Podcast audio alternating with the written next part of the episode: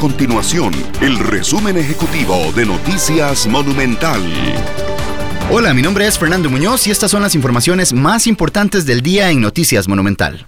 El Ministerio de Educación Pública en Costa Rica dio a conocer que, tras conversaciones con autoridades del Ministerio de Salud, decidió suspender las clases presenciales de manera indefinida, ya que aún no existen condiciones para retomarlas. Eso sí, el curso lectivo continuará de manera virtual. Por ello, a partir del lunes 13 y hasta el 17 de abril, se capacitará al cuerpo docente para utilizar una nueva herramienta virtual diseñada en conjunto con el Instituto Costarricense de Electricidad, con el fin de que puedan mantener contacto con los estudiantes y continuar con las clases.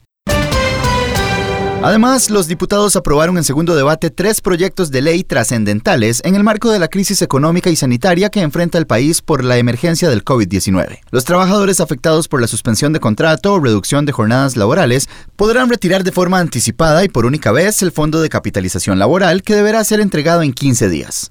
Las sanciones por incumplir con las medidas sanitarias serán de 450.000 colones hasta 2.2 millones de colones.